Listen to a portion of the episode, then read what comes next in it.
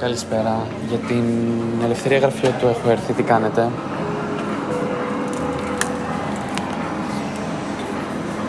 Ε, κάτι podcast έχω που ερευνούμε αυτά τα πράγματα.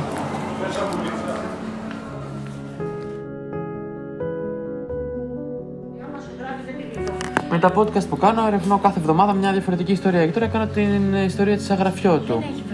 Δεν έχει βρεθεί ακόμα, εσείς το θυμάστε? Ναι, πώς θα τη θυμόμαστε, την ψυχούλα αυτή εγώ δεν που δεν έφταξε σε τίποτα εκεί για ανθρώπους που πιστεύετε και τη βρίσκεις πάντα από αυτούς. Εγώ έτσι είμαι αφελής και, και βοηθάω και ο άντρας μου με βρίζει, αλλά για μένα είναι ένα χάπι.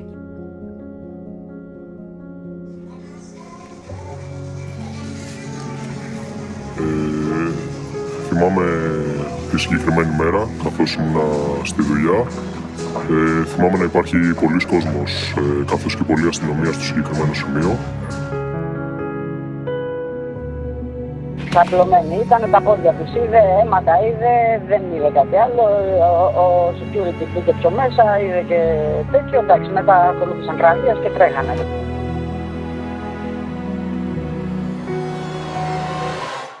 Πώς να προλογίσω ένα τόσο συγκλονιστικό έγκλημα όπως αυτό της Ελευθερίας Αγραφιώτου, μιας γυναίκας της διπλανής πόρτας στην κυριολεξία, η οποία το Μάρτιο του δύο χιλιάδες δεκαέξι εξαφανίστηκε.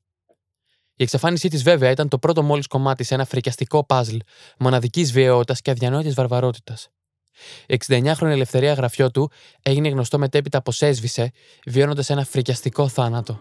Έναν θάνατο ασύλληπτο. Ήταν ένας άνθρωπος με μεγάλη αγάπη στον πολιτισμό και τη γαλλική γλώσσα. Μάλιστα, στο αυτοκίνητό της είχαν βρεθεί γαλλικά περιοδικά. Όλα ξεκίνησαν στις εικοστή πρώτη Απριλίου του δύο χιλιάδες δεκαέξι, όπου η Αγραφιώτου εξαφανίστηκε από το σπίτι στο Νέο Ηράκλειο. Η γυναίκα έφυγε με το αμάξι της από το σπίτι της στην οδό Μικροπούλου, όπου ζούσε με την ηλικιωμένη μητέρα της, προκειμένου να κάνει τα ψώνια της ημέρας, ενώ στο διαμέρισμα βρισκόταν η γεωργιανή οικιακή βοηθός που τη βοηθούσε με τη φροντίδα της γερόντισσας. Σημειώνεται ότι πριν από λίγους μήνες από την εξαφάνισή της, η γυναίκα είχε βγει στη σύνταξη και μάλιστα είχε λάβει ένα αρκετά μεγάλο ποσό ως εφάπαξ, γεγονός που είχε στρέψει τις έρευνες της αστυνομίας σε οργανωμένη εγκληματική ενέργεια. Την Πέμπτη, λοιπόν, εικοστή πρώτη Απριλίου, η εξηντενιάχρονη Ελευθερία Αγραφιώτου έφυγε από το σπίτι της με σκοπό να κάνει μερικά ψώνια στα κοντινά καταστήματα λιανικής αγοράς και ύστερα να επιστρέψει ώστε να είναι παρούσα και βασική αρρωγός στο τάισμα της μητέρας της, η οποία ήταν σοβαρά άρρωστη. Θα ήθελα όμως να μείνουμε λίγο στη μητέρα της. Η μητέρα της Ελευθερίας Αγραφιώτου ήταν βαριά άρρωστη με Αλτσχάιμερ βαριάς και μη αναστρέψιμης μορφής, η κατάσταση της οποίας την καθυστερούσε και την καθιστούσε οριακά ανίκανη για τα βασικά. Έτσι, η Ελευθερία, ως άγαμη και άτεκνη, είχε μοναδική μέριμνά της στην περίθαλψη της μητέρας της. Τίποτα άλλο. Ακίνητα, εφάπαξ άνω των διακόσιες τριάντα πέντε χιλιάδες ευρώ από την αγροτική ασφαλιστική όπου εργαζόταν η Ελευθερία Αγραφιώτου όλη της τη ζωή και το υπέροχο μοβ χρώμα των πεντακόσια ευρώ δημιουργεί ένα πρωτοφανές χάος στην υπόθεση Αγραφιώτου. Καλώς ήρθατε για άλλη μια φορά σε αυτή την εκπομπή με τίτλο «Εγκλήματα που συγκλώνησαν». Πίσω από το μικρόφωνο βρίσκομαι εγώ, ο Μενέλαος, και σας καλωσορίζω σε αυτό εδώ το podcast που προσδοκά να σας βοηθήσει να καταλάβετε και να μάθετε περισσότερες πληροφορίες για τα στιγερότερα εγκλήματα που συγκλώνησαν την Ελλάδα. Μιλάμε για ανθρωποκτονίες, γυναικοκτονίες, εγκλήματα που εξιχνιάστηκαν και εγκλήματα που έμειναν για πάντα σε χαρτόκουτα με τίτλο «Ανεξιχνίαστα». Αυτή είναι η πρώτη συνταρακτική σεζόν του show με τίτλο «Εγκλήματα που συγκλώνησαν». Σε αυτό το επεισόδιο και εμφορούμενος από το γεγονός ότι το επεισόδιο αυτό έλαβε δράση το δύο χιλιάδες δεκαέξι, έκανα κάτι πρωτοφανές. Πήγα στον υπόγειο χώρο του σούπερ μάρκετ όπου βρέθηκε δολοφονημένη η Ελευθερία Αγραφιώτου, μίλησα με πολλούς ανθρώπους εκεί, στο καφέ Βενέτη όπου σύχναζε και γενικά έκανα μια πιο ενδελεχή έρευνα στα καταστήματα της γύρω περιοχής, ώστε να μπορέσουμε να μάθουμε περισσότερα για την Ελευθερία Αγραφιώτου. Πάμε μαζί να αναμοχλεύσουμε αυτή τη σκοτεινή υπόθεση. Η Ελευθερία Αγραφιώτου ήταν εξήντα εννέα ετών, μια φιλήσυχη γυναίκα με μεγάλη οικονομική επιφάνεια και ζωή πολύ πετρημένη, πολύ προβλέψιμη. Η μητέρα της ήταν ο πρωταρχικός της αρρωγός και ύστερα μοναδική της μέριμνα, όπως είπαμε και προηγουμένως, που αφιέρωνε όλη της την ημέρα ώστε να τη γεροκομίσει και να τη συνδράμει με οποιονδήποτε τρόπο δυνατό.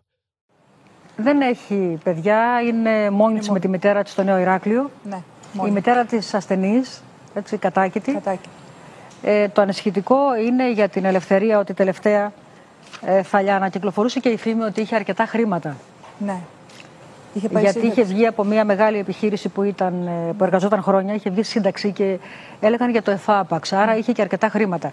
Και αυτό σας κάνει να ανησυχείτε, μήπως έπεσε και θύμα ναι, εγκληματικής ενέργειας. Πιο πολύ αυτό μας ανησυχεί. Ήταν αρκετά εύπορη, όπως είπαμε, και έχουμε ήδη ενημερώσει πως όταν συνταξιοδοτήθηκε από την εργασία της, έλαβε ένα υπέρογκο ποσό άνω των διακόσιες τριάντα πέντε χιλιάδες ευρώ. Επίσης, διέθετε αρκετά ακίνητα στην κατοχή της.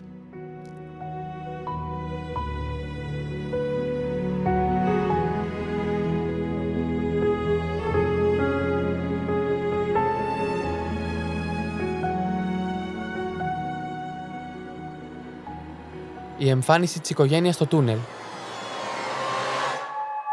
Στις δεκατρείς Μαΐου του δύο χιλιάδες δεκαέξι, η οικογένεια της Ελευθερίας Αγραφιώτου εμφανίζεται στο τούνελ ώστε να βρουν απαντήσεις για την αγνοούμενη. Η ξαδέρφη της και η θεία της εμφανίζονται είκοσι τρεις μέρες μετά τη δήλωση εξαφάνισης, όπου ώρα με την ώρα γίνονται αποκαλύψεις συνταρακτικές. Στις δεκατρείς Μαΐου, λοιπόν, γίνεται η εκπομπή όπου η Αγγελική Νικολούλη κάνει τιτάνιες προσπάθειες να εντοπίσει την άκρη του νήματος που θα βοηθήσει τις αρχές και θα γίνει η πρώτη κρούση ώστε να βρεθεί το χαμένο αυτοκίνητο της αγνοούμενης. Έτσι, ένας φανατικός ακροατής του τούνελ, εργαζόμενος στην τιτάνια λυσίδα σούπερ μάρκετ ΑΒ Βασιλόπουλος, στέλνει mail ότι γνωρίζει πού είναι το λευκό αυτοκίνητο της Ελευθερίας, μάρκα Opel Corsa. Δυστυχώς, ο εργαζόμενος αυτός έχει φύγει από την εταιρεία και δεν μπόρεσα να τον εντοπίσω στο σύντομο χρονικό διάστημα που είχα να προετοιμάσω το επεισόδιο. Πίσω στη διοίκηση όμως. Το τούνελ βρήκε το αυτοκίνητο. Άφαντη οδηγός, διαβάζουμε παντού. Η πληροφορία που έφτασε στην εκπομπή το βράδυ της Παρασκευής δεκατρείς Μαΐου έφερε τα πάνω κάτω στην έρευνα για την εξαφάνιση της Ελευθερίας Αγραφιώτου. Νωρίς, το επόμενο πρωί, η κάμερα του τούνελ, οι συγγενείς της αγνοούμενης και οι αστυνομικοί του τμήματος ασφαλείας, όπου έγινε η δήλωση εξαφάνισης, βρέθηκαν στο σημείο όπου υποδείχτηκε στην εκπομπή. Το λευκό Opel Corsa με αριθμό κυκλοφορίας Ι Ρ Ι εννιά ένα πέντε τρία που οδηγούσε η Αγραφιώτου βρισκόταν κλειδωμένο και βιαστικά παρκαρισμένο στο δεύτερο επίπεδο υπογείου γκαράζ γνωστού σούπερ μάρκετ στο Μαρούσι. Από το παράθυρο της πόρτας του συνοδηγού, η εξαδέλφη της που την αναζητούσε στο τούνελ την προηγούμενη νύχτα αναγνώρισε στο κάθισμα τη ζακέτα της. Υπήρχαν γαλλικά περιοδικά που συνήθιζε να αγοράζει αγνοούμενη καθώς γνώριζε άπτεστα τη γαλλική γλώσσα, ένας φάκελος τραπέζης και μια τσάντα από το κατάστημα καλλιτικών Hondos Center που περιείχε αποδείξεις.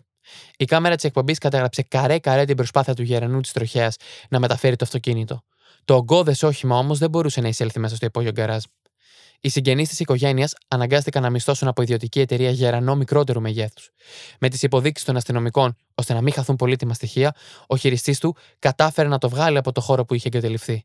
Εδώ θα σας παραθέσω την μαρτυρία ενός αυτόπτη μάρτυρα που διατηρεί μαγαζί με ψηλικά κοντά στο σούπερ μάρκετ. Μπήκα στο μαγαζί του και αφού τον ρώτησα εάν θυμάται το περιστατικό, μου είπε ότι ήταν μπροστά εκείνη την ημέρα. Την ημέρα δηλαδή που έβγαινε το αμάξι από το υπόγειο γκαράζ. Η φωνή του είναι αλλοιωμένη και ο μάρτυρας θέλει να παραμείνει ανώνυμος. Θυμάμαι τη συγκεκριμένη μέρα, καθώς ήμουν στη δουλειά. Ε, θυμάμαι να υπάρχει πολλής κόσμος, ε, καθώς και πολλή αστυνομία στο συγκεκριμένο σημείο.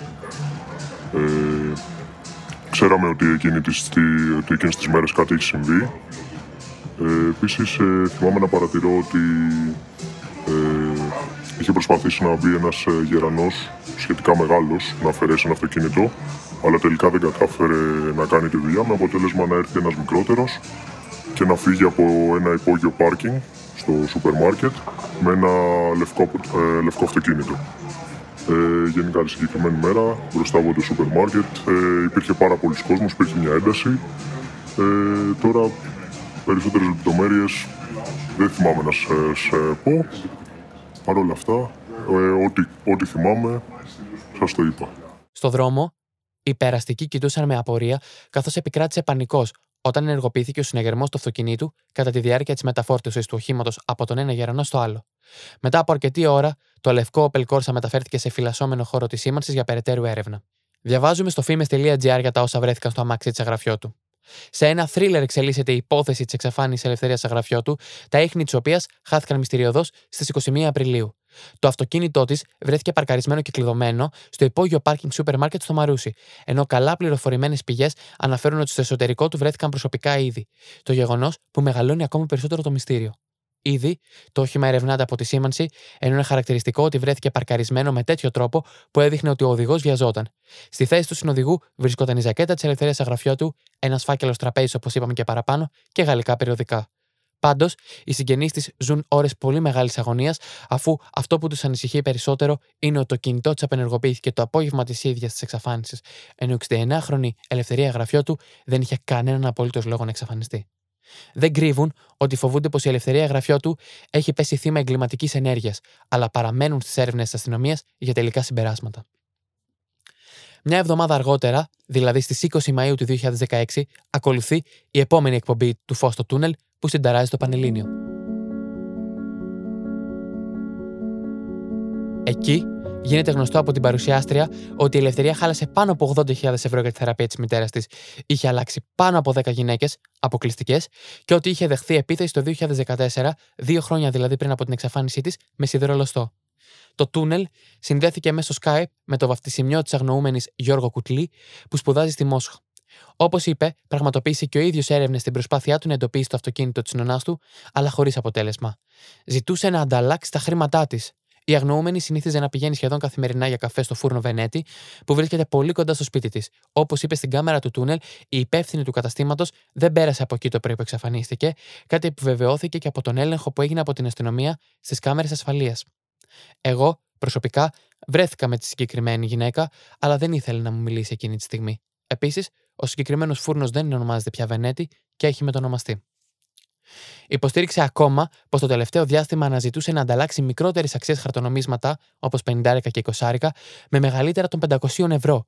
Για τον λόγο αυτό, είχε ενημερώσει κάποιους γνωστούς της που συναντούσε στην καφετέρια του καταστήματος. Μήπως λοιπόν η Ελευθερία είχε δώσει στόχο ως οικονομικά εύπορη γυναίκα που μεταφέρει στη τσάντα της αρκετές χιλιάδες ευρώ? Μήπως όποιος την καταδίωκε είχε ως απότερο σκοπό τη ληστεία? Στις είκοσι Μαΐου, στην εκπομπή και σε ό,τι ακούγεται σε αυτή, δεν φαίνεται το αμάξι της να δείχνει τίποτα ύποπτο. Τίποτα δηλαδή που δεν θα ήταν φυσιολογικό. Όλοι, εμβρόντιτοι, έψαχναν την Ελευθερία, αλλά κανένας δεν μπορούσε να απαντήσει. Ο βαφτισιμιός της περιέγραψε σαν μια ήσυχη, κομψή κυρία, μορφωμένη και υψηλού βιωτικού επίπεδου. Η υπάλληλος την είδε για τελευταία φορά λίγες μέρες πριν εξαφανιστεί και δεν έδειχνε να την απασχολεί κάτι ιδιαίτερο. Στην υπεύθυνη του καταστήματος είχε εκμυστηρευτεί πως της πήρε καιρό να βρει μια γυναίκα που να αγαπήσει και να φροντίζει τη μητέρα της όπως η ίδια. Είχε ψύχωση μαζί της και την αγαπούσε πάρα πολύ. Δεν θα την εγκατέλειπε ποτέ, είπε χαρακτηριστικά. Πριν από λίγο καιρό είχε τυπώσει κάρτες με τα στοιχεία της και είχε ζητήσει να διανεμηθούν από τους υπαλλήλους του καταστήματος σε πελάτες. Ήθελε να διδάξει γαλλικά σε μικρά παιδιά, επειδή ένιωθε μοναξιά. Ούτε μία στο δισεκατομμύριο δεν θα αυτοκτονούσε. Είχε δίψα για ζωή, είπε υπάλληλος στην κάμερα του τούνελ, όπου εκείνη την περίοδο προσπαθούσαν να καταλάβουν εάν είχε εξαφανιστεί ή αν είχε αυτοκτονήσει. Στην επόμενη εκπομπή, ακούμε ένα παρευρισκόμενο να μιλάει για το υπόγειο του πλην τρία, οριακά προοικονομώντας τι θα γινόταν γνωστό λίγες μέρες αργότερα. Πάμε να τον ακούσουμε. Το συγκεκριμένο σούπερ μάρκετ έχει ένα τρίτο επίπεδο από κάτω, υπόγειο μη φωτιζόμενο, που δεν λειτουργεί με κανονικές, ε, κανονικές συνθήκες φωτισμού κλπ. Είναι ένα σκοτεινό μέρος δηλαδή. Αλλά έχει καλυφθεί για να μην φαντάζομαι, για να μην πηγαίνουν να παρκάρουν. Ναι, το τελευταίο διάστημα έχει καλυφθεί. Σε προηγούμενο διάστημα υπολειτουργούσε. Η Αγγελική ρωτούσε συχνά το βαφτισιμιό εάν υπάρχει περίπτωση κάποια οικιακή βοηθός, αποκλειστική ας πούμε, να είχε κάποια έντονη διένεξη με την Ελευθερία, με αποτέλεσμα να ήθελε να τη βλάψει. Τα ερωτήματα, χιλιάδες. Απαντήσεις πουθενά. Η Ελευθερία κινούταν σε νέα μάκρη και κυψέλιο που διατηρούσε ακίνητα καθημερινές επαφές με φίλους της στο φούρνο Βενέτη. Ένα αυτοκίνητο που φαινομενικά δεν είχε αγγιχτεί, αλλά βρισκόταν σε θέση αναπήρου, πράξη η οποία δεν συνάδει καθόλου με έναν άνθρωπο του ήθους τους. Αιτήματα για άρση τραπεζικών λογαριασμών και άρση τηλεφωνικού απορρίτου δεν έγιναν δεκτά στην πρώτη φάση. Η οικογένεια έπραξε όλα τα δέοντα, με μηδενικό αποτέλεσμα βέβαια. Αφενός, η Τράπεζα Πειραιώς απέρριψε το αίτημα σε πρώτη φάση, ενώ το τηλεφωνικό απόρρι... απόρριτο το οποίο άρθηκε δεν υπέδειξε τίποτα. Η Αγγελική στην ίδια εκπομπή βγαίνει εκτός εαυτού, φωνάζοντας για τη σημασία της άρσης του τραπεζικού απορρίτου και λέει μια φράση που και εδώ προοικονομεί ως τραγικός πρόλογος στην ιδεχθή ανακάλυψη των επόμενων ημερών. Πάμε να την ακούσουμε. Θα είχε λόγο για να έχει πρόσβαση. Γιατί αν έχει εξαφανιστεί γυναίκα και έχει βρει κάρτες, πιν κάποιος κλπ. Το έκανε για κάποιο λόγο. Αν λοιπόν έχει, έχουν μπει στους τραπεζικούς λογαριασμούς, αυτό δεν πρέπει να ερευνηθεί? Τι να περιμένουμε, να περάσει άλλος ένας μήνας για να έρθει κάποιος και να πει να υπάρχει εκεί η Ελευθερία κάτω από άλλες συνθήκες? Έλεος. Όταν σου μιλάει μια υπόθεση από μόνη της, πρέπει να κινείται ταχύτατα ένας μηχανισμός. Δεν κάνω τον ειδικό, αλλά είκοσι χρόνια έχουν δει τόσο τα μάτια μας εδώ. Όποτε έχει κινηθεί άμεσα η διαδικασία, έχουμε και αποτελέσματα, έχουμε και εικόνα και ξέρουν οι αρχές τι ερευνούν. Και ξέρουν και οι συγγενείς τι απάντηση περιμένουν. Απλά πράγματα, ρε παιδιά. Αχ, αυτή η απλή λογική συνέχεια, ρε παιδί μου. Γιατί μόνο εγώ τη βλέπω? Δεν μπορώ να καταλάβω αυτό το πράγμα και μόνο οι τηλεθεατές συνειδητοποιούν.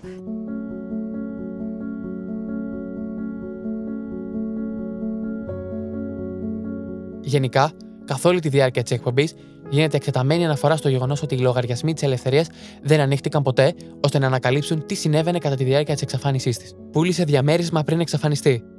Η ξαδερφή της αγνοούμενης Ταλιάνα Μπαλτά μίλησε στην κάμερα της εκπομπής. Την περιέγραψε σαν ένα ιδιαίτερα μορφωμένο άτομο, όπως είπαμε και προηγουμένως, και πολύ καλλιεργημένο.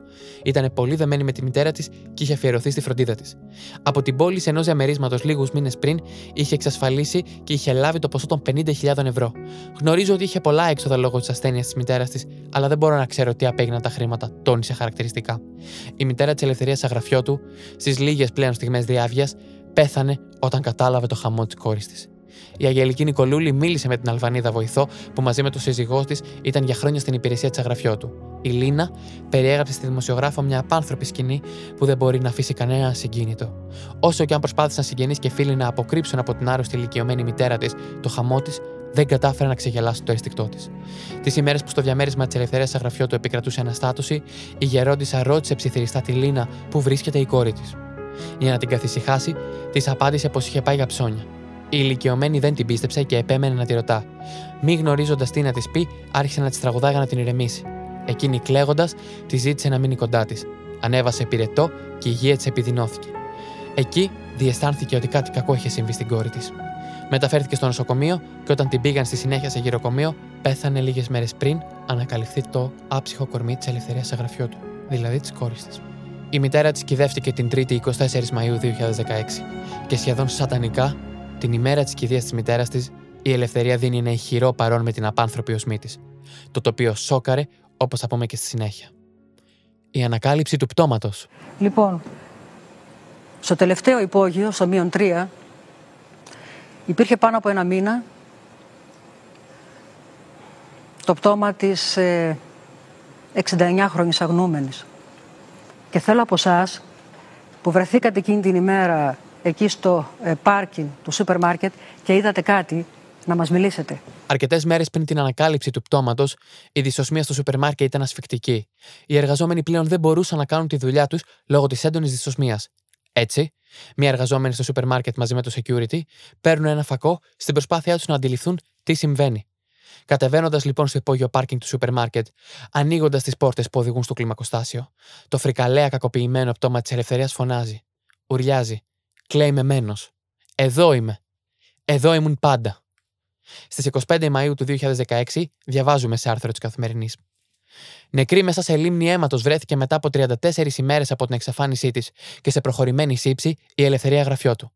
Η σωρός της γυναίκας εντοπίστηκε νωρίτερα το απόγευμα στο τρίτο και σκοτεινό υπόγειο του γκαράζ του σούπερ μάρκετ στο Μαρούσι, όπου πριν μερικές ημέρες βρέθηκε το αυτοκίνητό της, ύστερα από πληροφορία που δόθηκε στο τηλεοπτικό πλατό της εκπομπής της δημοσιογράφου Αγγελικής Νικολούλη, Φως στο Τούνελ.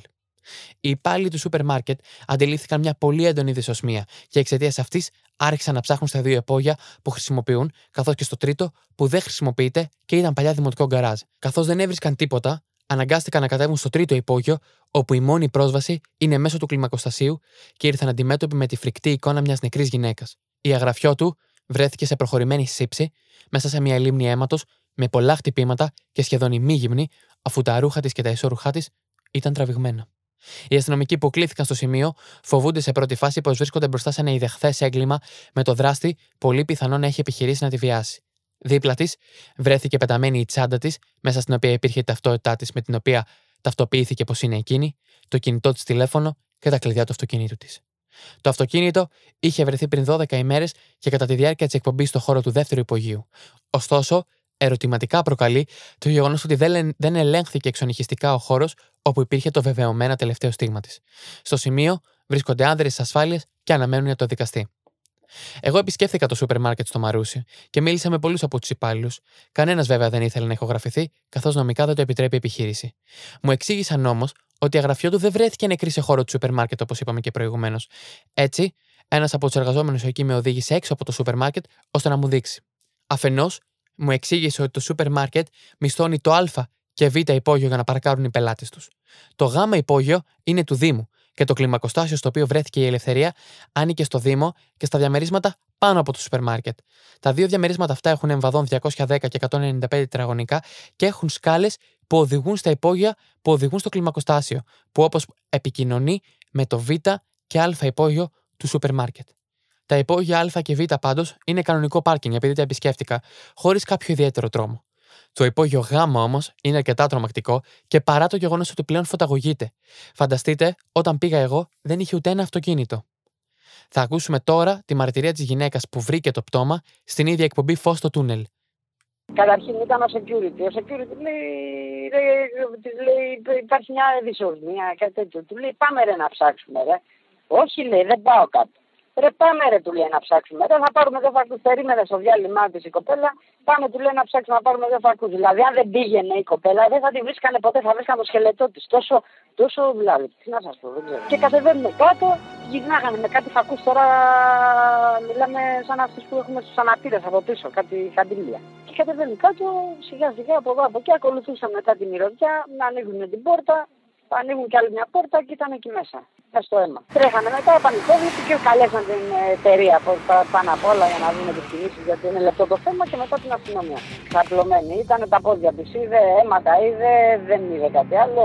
Ο, ο security μπήκε πιο μέσα, είδε και τέτοιο. Εντάξει, μετά ακολούθησαν κραυγές και τρέχανε. Αυτή τη δυσοδυνία την κατάλαβε ο security, την είπε ότι είναι κάτι βρωμάει. Δεν μπορείς, μου έρχεται ξερατό, δεν μπορώ να κάτσω.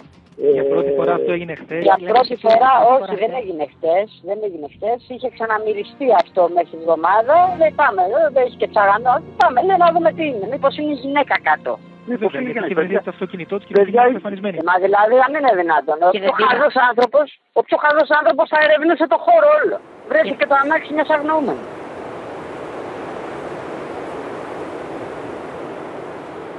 Το χειρότερο απ' όλα, όπως ακούστηκε και στην εκπομπή, είναι το γεγονός ότι όλοι όσοι εργαζόντουσαν στο σούπερ μάρκετ θεωρούσαν και είχαν μάλιστα ως κρυφό αστείο ότι το γεγονός ότι αυτή η δυσοσμία οφείλεται σε κάποιο πτώμα, στο πτώμα της αγνοούμενης στον τρίτο. Σοκ. Αποτροπιασμός. Η Ελευθερία ήταν πάντα εκεί. Ήταν κάτω από τη μύτη των αστυνομικών και παραδιδόταν στη σύψη. Και όταν παραδίδεται ένα πτώμα στη σύψη, παίρνει μαζί του όλα τα πιστήρια του εγκλήματος.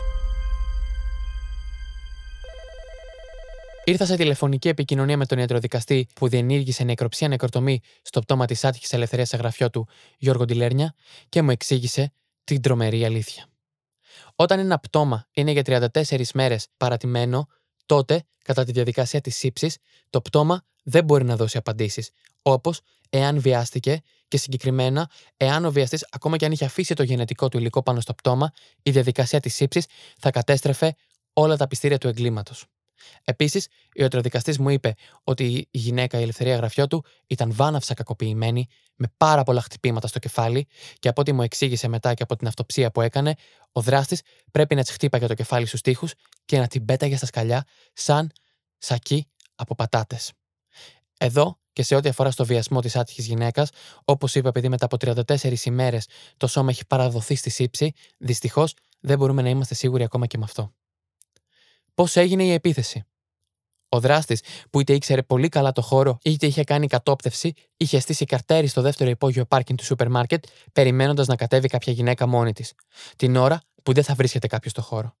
Όταν είδε να κατεβαίνει αργά το λευκό Opel Corsa με οδηγό την Ελευθερία Αγραφιώτου, κρύφτηκε, παραμονεύοντας την εξήντα εννιάχρονη να κατέβει, να κλειδώσει το αυτοκίνητό της και να κινηθεί προς το σούπερ μάρκετ. Έτσι, μόλις αυτή απομακρύνθηκε λίγα μέτρα από το αυτοκίνητο, όρμησε πάνω της και πριν η γυναίκα προλάβει να αντιδράσει, της χτύπησε με δύναμη το κεφάλι στον τοίχο και την έσυρε μισολιπόθεμη προς τις σκάλες. Άνοιξε τις δύο πόρτες που οδηγούν στο κλιμακοστάσιο και άρχισε να κατεβαίνει τις σκάλες, σέρνοντας την εξήντα εννιάχρονη Ελευθερία Αγραφιώτου από τα πόδια της, ενώ το κεφάλι της χτυπούσε βία από σκαλή σε σκαλή.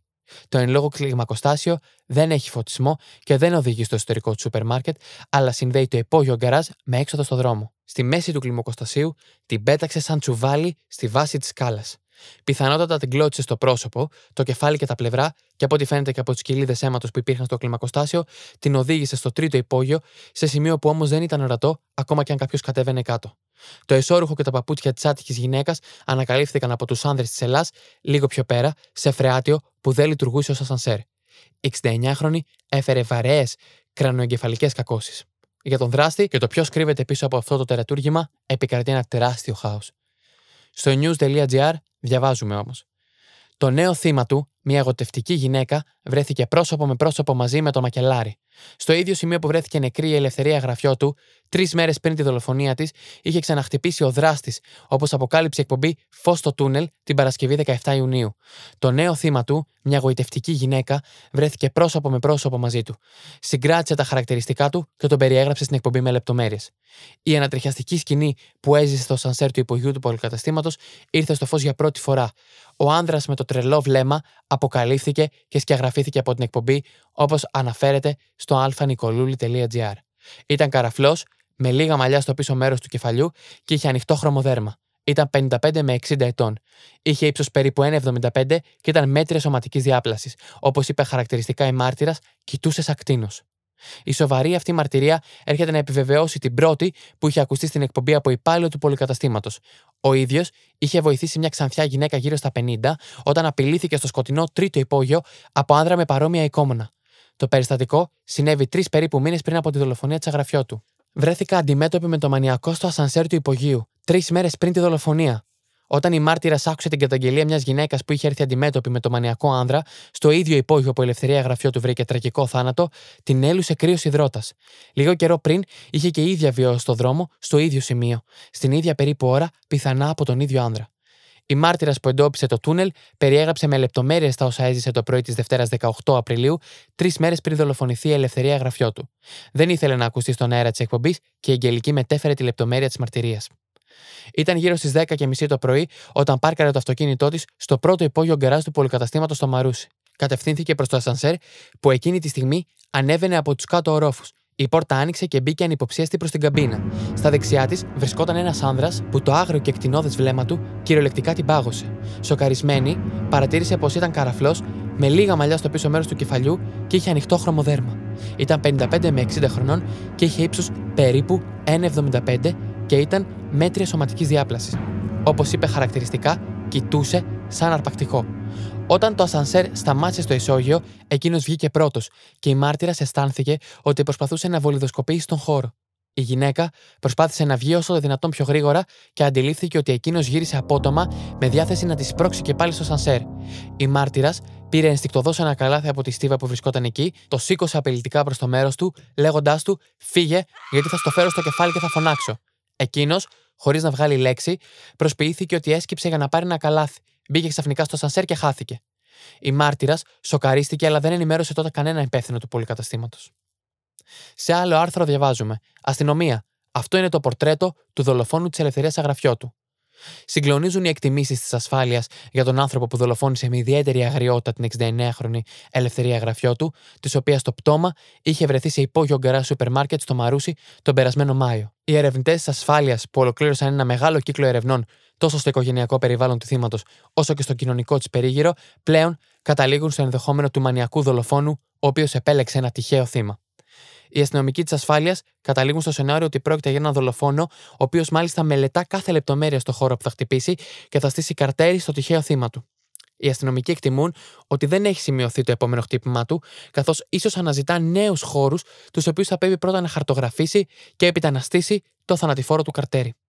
Για τον λόγο αυτό, σύμφωνα με την Εσπρέσο, οι αστυνομικοί της ασφάλειας έχουν ανοίξει εκ νέους φακέλους ανεξιχνίας των εγκλημάτων που αφορούν σε δολοφονίες γυναικών, σε μια προσπάθεια να βρουν κοινά χαρακτηριστικά με το εδεχθές έγκλημα με θύμα την εξήντα εννιάχρονη Ελευθερία Αγραφιώτου.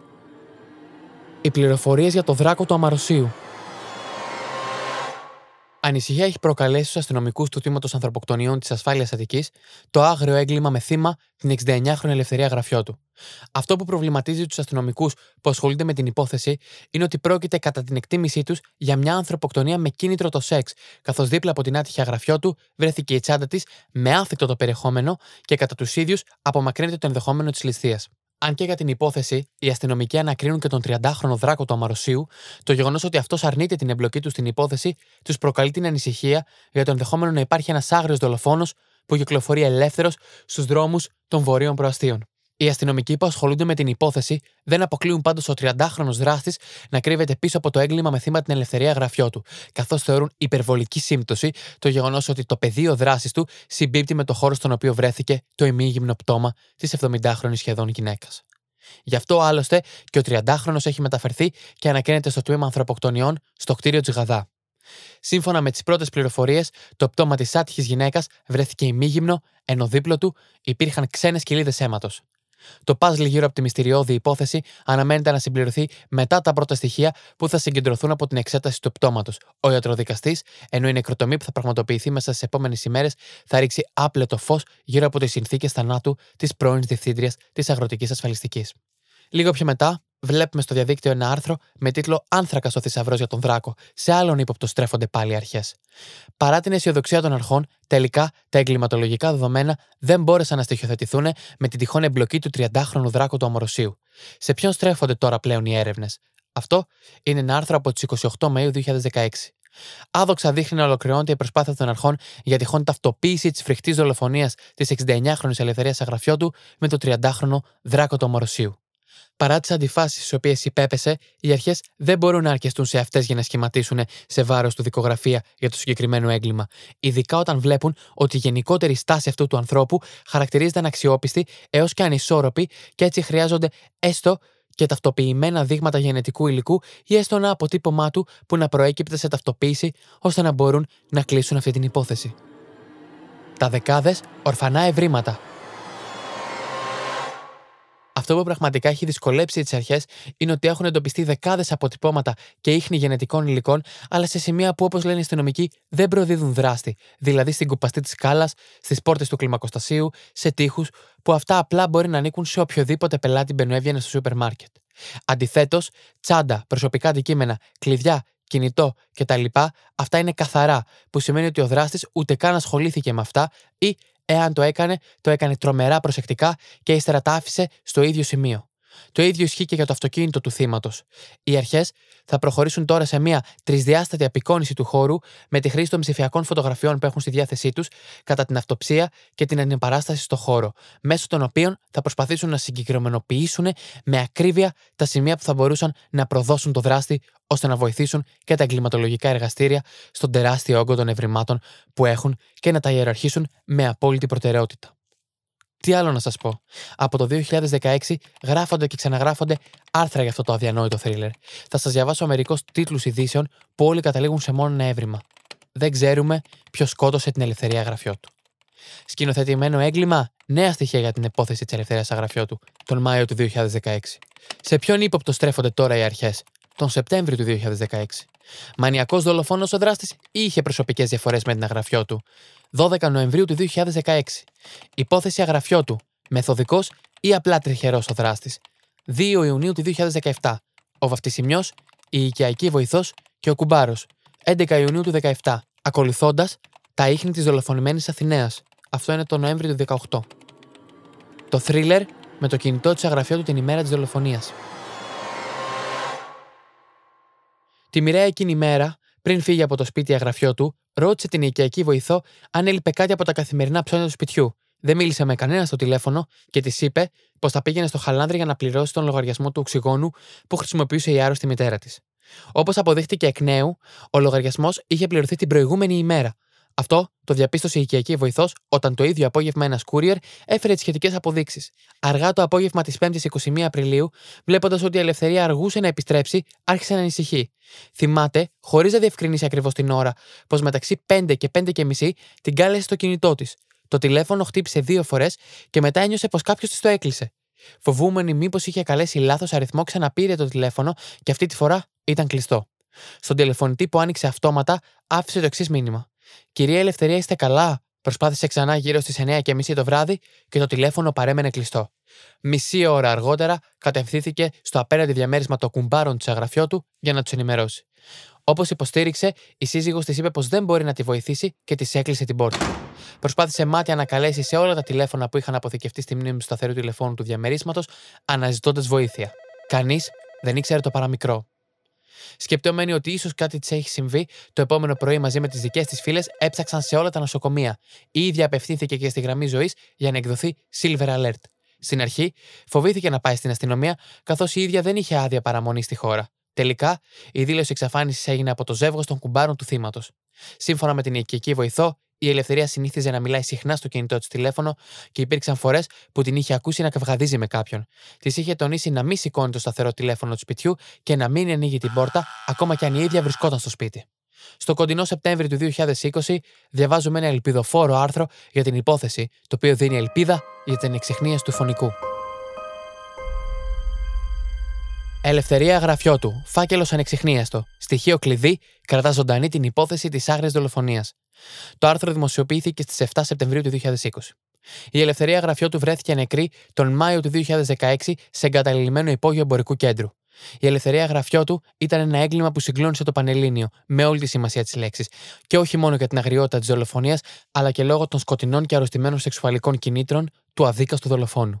Πέρα από όλα αυτά, όμως, το έγκλημα σόκαρε για ακόμα ένα λόγο, διότι αφορούσε σε μια γυναίκα της διπλανής πόρτας. Μια γυναίκα που ζούσε μόνη της και είχε αγωνιστεί για τη ζωή, με μοναδικό της στήριγμα τη γυραιά μητέρα της. Οι αστυνομικοί του τμήματος ανθρωποκτονιών της Ασφάλειας Αττικής δεν έχουν κλείσει το φάκελο της δολοφονίας με την ένδειξη ανεξιχνίαστο, αλλά συνεχίζουν με αμύωτο ρυθμό τις έρευνες, ευελπιστώντας κάποια στιγμή να έχουν θετικό αποτέλεσμα. Σύμφωνα με άριστα διασταυρωμένες πληροφορίες στα χέρια των αστυνομικών, οι οποίοι ερευνούν την υπόθεση μεθοδικά και αθόρυβα, βρίσκεται ένα σημαντικό στοιχείο. Πρόκειται για τέσσερα ορφανά αταυτοποίητα αποτυπώματα, τα οποία ανακαλύφθηκαν όχι μόνο στο χώρο που βρέθηκε άγρια δολοφονημένη άτυχη γυναίκα, αλλά και κοντά στο πτώμα της. Τα ορφανά αποτυπώματα προέκυψαν έπειτα από ενδελεχή εξερεύνηση του χώρου του πάρκινγκ, όπου αρχικά ο δράστης εγκλώβησε το θύμα, αλλά και στο εγκαταλειμμένο υπόγειο πάρκινγκ, όπου ο αδίστακτος δολοφόνος έδωσε το τελειωτικό χτύπημα στον υπεράσπιστο θύμα του. Πιο συγκεκριμένα, σύμφωνα με τις πληροφορίες, οι αστυνομικοί συνέκριναν αποτυπώματα που είχαν βρει στο χώρο της δολοφονίας της, εν προκειμένου στο εγκαταλειμμένο υπόγειο, με τα αποτυπώματα του συνόλου των εργαζόμενων στο εμπορικό κέντρο, ακόμα και με τους εργαζόμενους στο ιδιωτικό συνεργείο καθαρισμού, αφαιρώντας τα σταδιακά από το τραπέζι των ερευνών. Μέσω αυτής της διαδικασίας, στο τραπέζι των ερευνών έμειναν τα τέσσερα ορφανά αποτυπώματα, από τα οποία δύο φέρονται να ανήκουν στο ίδιο πρόσωπο, ενώ τα άλλα δύο έχουν ελαφρώς ελλειπή εικόνα στα σημεία σύγκρισης. Από αυτά τα τέσσερα αποτυπώματα, τα δύο, όπως προαναφέρθηκε, είναι σημαντικά και ανήκουν σαφώς στο ίδιο άγνωστο πρόσωπο, καθώς βρέθηκαν σε σημείο που κανείς δεν είχε πρόσβαση, δηλαδή στο εγκαταλειμμένο υπόγειο πάρκινγκ, όπου εντοπίστηκε σε προχωρημένη σύψη το πτώμα της άτυχης γυναίκας. Τα αποτυπώματα βρέθηκαν το ένα στην κουπαστή της σκάλας και το άλλο δίπλα στο πτώμα της εξήντα εννιάχρονης. Πλέον, οι αστυνομικοί της ασφάλειας και η ειδική ερευνητική ομάδα που έχει δημιουργήσει για το συγκεκριμένο ειδοχθές έγκλημα συγκεντρώνουν ανά την Ελλάδα περιστατικά που έχουν να κάνουν με άγρια εγκλήματα ή σεξουαλικές επιθέσεις και άμεσα συγκρίνουν τα αποτυπώματα των δραστών με αυτά τα τέσσερα ορφανά που έχουν στο φάκελο της δολοφονίας Ελευθερίας Αγραφιώτου. Δυστυχώς, μέχρι στιγμής δεν έχει υπάρξει κάποια ταυτοποίηση, ίσως γιατί ο δράστης άγριας δολοφονίας της Ελευθερίας δεν προέβησε καμία παράνομη πράξη για να αφήσει πίσω του εκ νέου αποτυπώματα.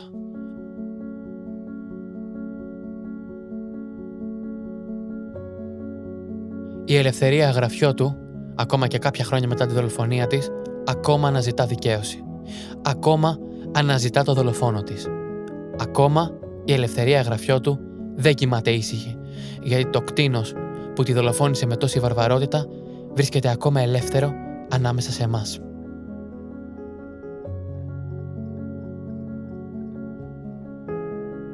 Αυτό λοιπόν ήταν το δέκατο έκτο επεισόδιο από τη σειρά με τίτλο «Εγκλήματα που συγκλώνησαν».